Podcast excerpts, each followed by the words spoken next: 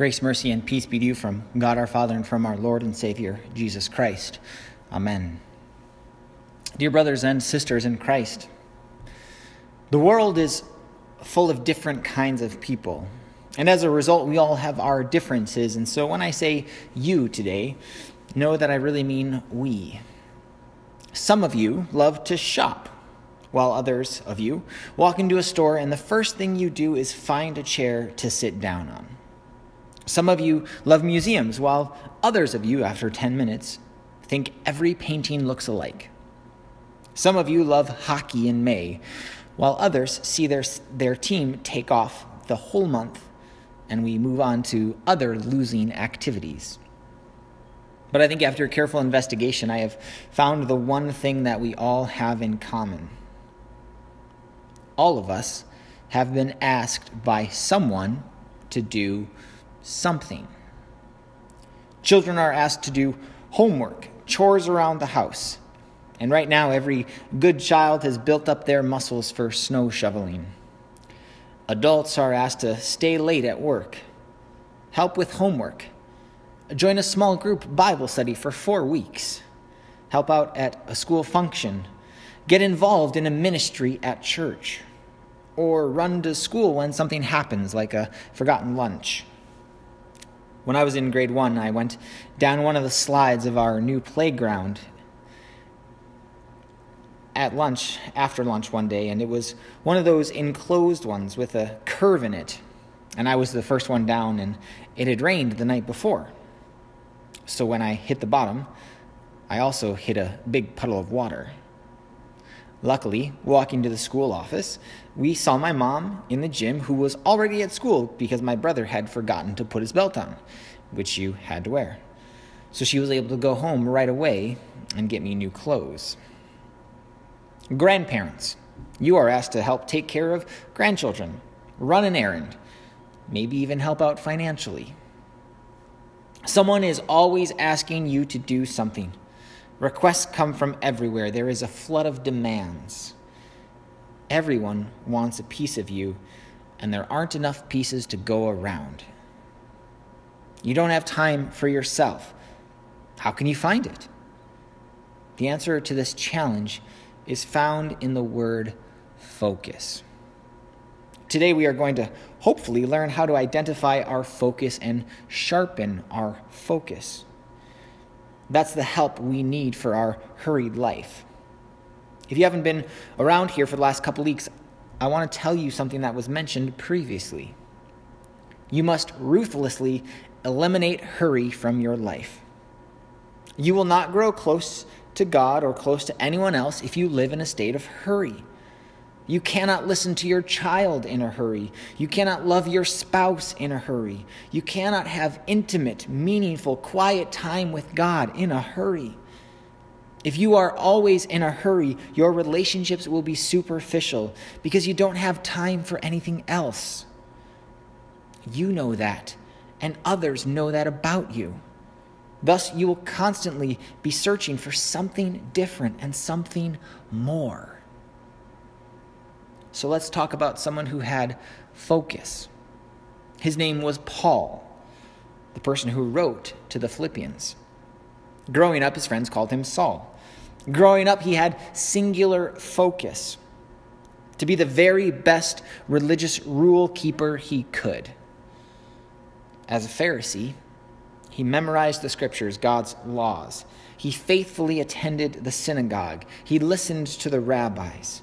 All who watched were amazed at such a successful individual. No one would have criticized him. He had a singular focus.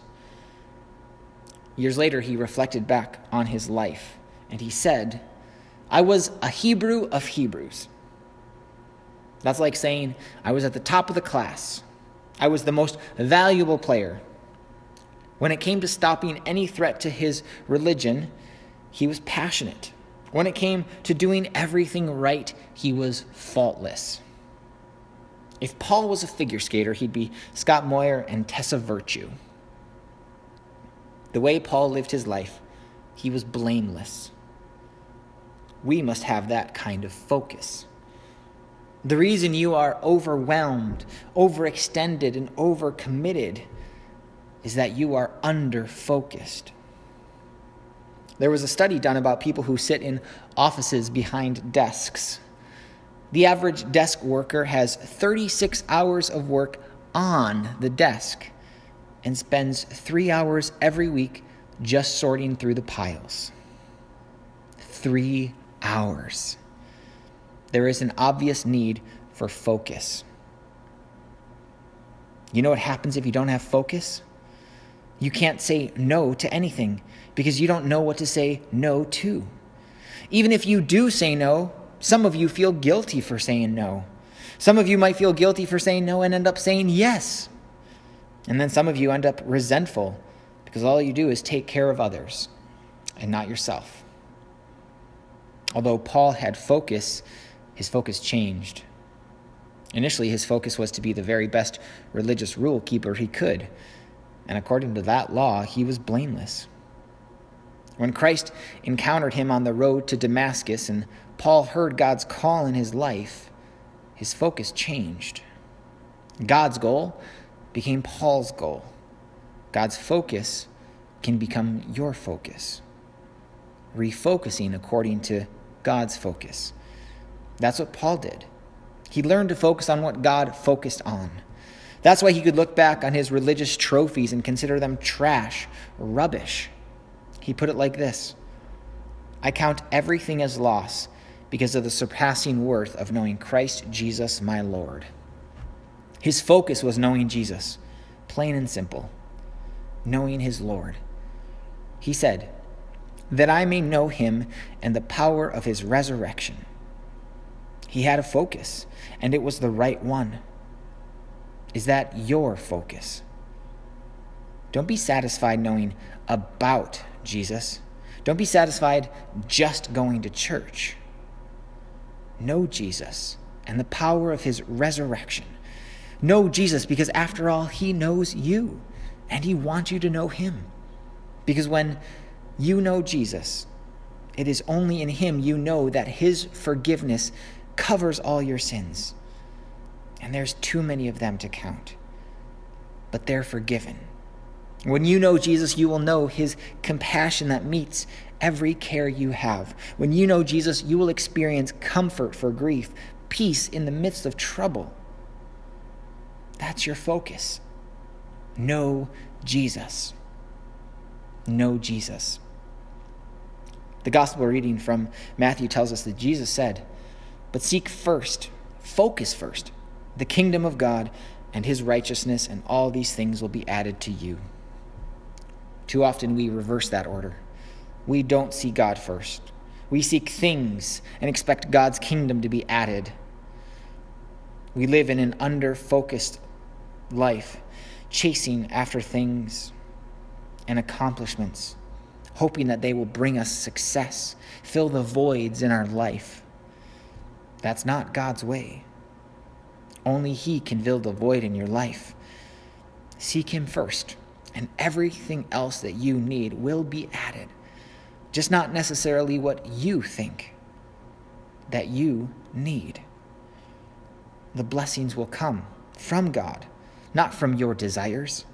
He will help you grow according to His will, not yours. He will open up doors for opportunities for His ministry to spread not your selfish ambitions. Seek Him first. Know Jesus. When your focus is on Jesus, then you will focus on what matters for eternity. Paul wrote, I press on toward the goal for the prize of the upward call of God in Christ Jesus. Your house does not matter for eternity, but the people who live there do. Your lawn does not matter for eternity but the neighbors who cut it for you when life is too hurried do. That project you just turned in, it won't matter for eternity, but the people whom you turned it into do. We get flustered and lose time and energy over things that don't matter for eternity. And in so doing, we forget about the people who do. If you were there for the first video of the Bible study, you heard the Greek word telos which really means end, goal, purpose. You may have discussed that everyone's telos should be, according to Paul, living in a manner worthy of the gospel of Christ. Everything we do, every decision we make revolves around doing that. We can ask ourselves, does this help me live in a manner worthy of the gospel of Christ? If yes, we do it. If no, we maybe find something else. When talking about our focus, there are two things that we can focus on to live in a manner worthy of the gospel of Christ. The first is focus on pleasing the Lord. Paul wrote in 2 Corinthians So whether we are at home or away, we make it our aim to please Him. God's focus is on you. That's why Jesus died on the cross for you. Now, our focus needs to be on pleasing Him. One of the reasons that we live hurried lives is that we are people pleasers. Let's talk about that. When Paul said, I have become all things to all people, that was not the goal, but it was the means to bring Christ to all people. When everyone is demanding our attention, when everyone wants a piece of us, we find ourselves trying to please everyone. And in doing so, no one is pleased. We aren't pleased, and even God isn't pleased. So we say, Well, I'm just trying to make you happy. Give up on that mission of making people happy. If you're going to please the Lord, you will disappoint some people. You aren't going to make everyone happy because people who don't know Christ won't have the same focus as you, and they will be at odds. Focus on pleasing the Lord. The second thing is focus on reaching the goal. Paul tells us in Philippians 3 This one thing I do, forgetting what is behind and straining toward what is ahead, I press on toward the goal to win the prize for which God has called me heavenward in Christ Jesus. God has a heaven for all who believe in Jesus Christ. It is your destination. You don't have to be the best religious rule keep, keeper to be there. In fact, that won't get you there at all because we're not. None of us keep the law perfectly. None of us keep the law at all. We sin all the time. We don't focus on Christ. We focus on ourselves. We don't seek God's kingdom first. We seek our own desires.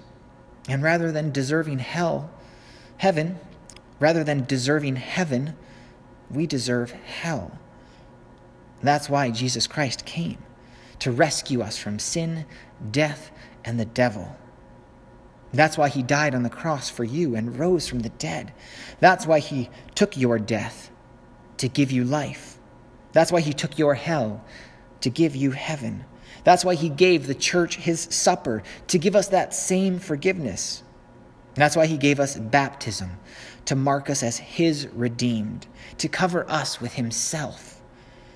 And faith that believes all these things is a gift from God. Eternal life is the prize for all who believe in Jesus and in his death and resurrection all who know Jesus and the power of his resurrection. Heaven is our goal, and we focus on getting there. If you've ever seen a marathon or participated in a big one like Chicago, it's 40,000 runners from over 100 countries, 26.2 miles. It can be freezing, and there are runners wearing a thin layer of spandex. Talk about determination. They are inflexible and firm in their determination to finish the race and maybe to get into warmer clothing. Do you have that same drive when it comes to reaching the goal of heaven that God has for you? Little Adelina's race is just beginning. Some of you are closer to the finish line and have had many years that you've hurried, raced through. Is there anything standing in your way that will keep you from pressing on toward the goal of heaven? Demands you put on yourself, demands others put on you. Look back at verse 13. Paul said, Forgetting what lies ahead, forgetting what lies behind. The reason that we lose focus is that the past isn't settled we aren't forgetting it. It's not behind us. there is still something unresolved. A word of forgiveness needs to be spoken, an apology that needs to be shared. You can't run a race looking backwards. You can't drive a car looking in the rearview mirror. Unresolved issues will rob you of focus. And one last word is the word one. Paul said, But one thing I do. That's focus. What's the one thing that you do, not the 20 things that you dabble in? Sometimes the reasons we are so exhausted in our hurried life is that we're trying to do everything. As a result, we're tugged and pulled in every direction. What's your one thing? What's your one thing with your children?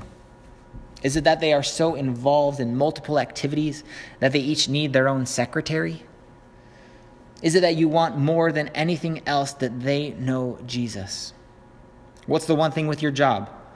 Is it that you will make a name for yourself or that you will honor God by how you work and how you serve? What's your one thing? Do you have the will and the energy to act upon that one thing? That's your focus. Now press on.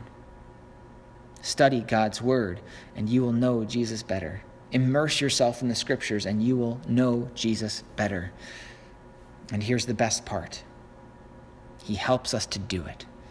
He leads us and guides us to focus on Him. He starts it, He finishes it. Philippians tells us that it is God who will and act in us according to His good purpose. And later on, Paul says that God is the one who will bring this work to completion. He starts it, He finishes it. The Holy Spirit works in us to find our focus in faith, the focus to know Jesus better. And it's the best focus. Because, after all, He already knows all about you. He knows your every need, He knows your every sorrow, He knows your every sin. He knows you and He brings you exactly what you need Himself. Amen. Now, the peace of God, which passes all understanding, guard your hearts and minds in Jesus Christ, our Lord and our Savior. Amen.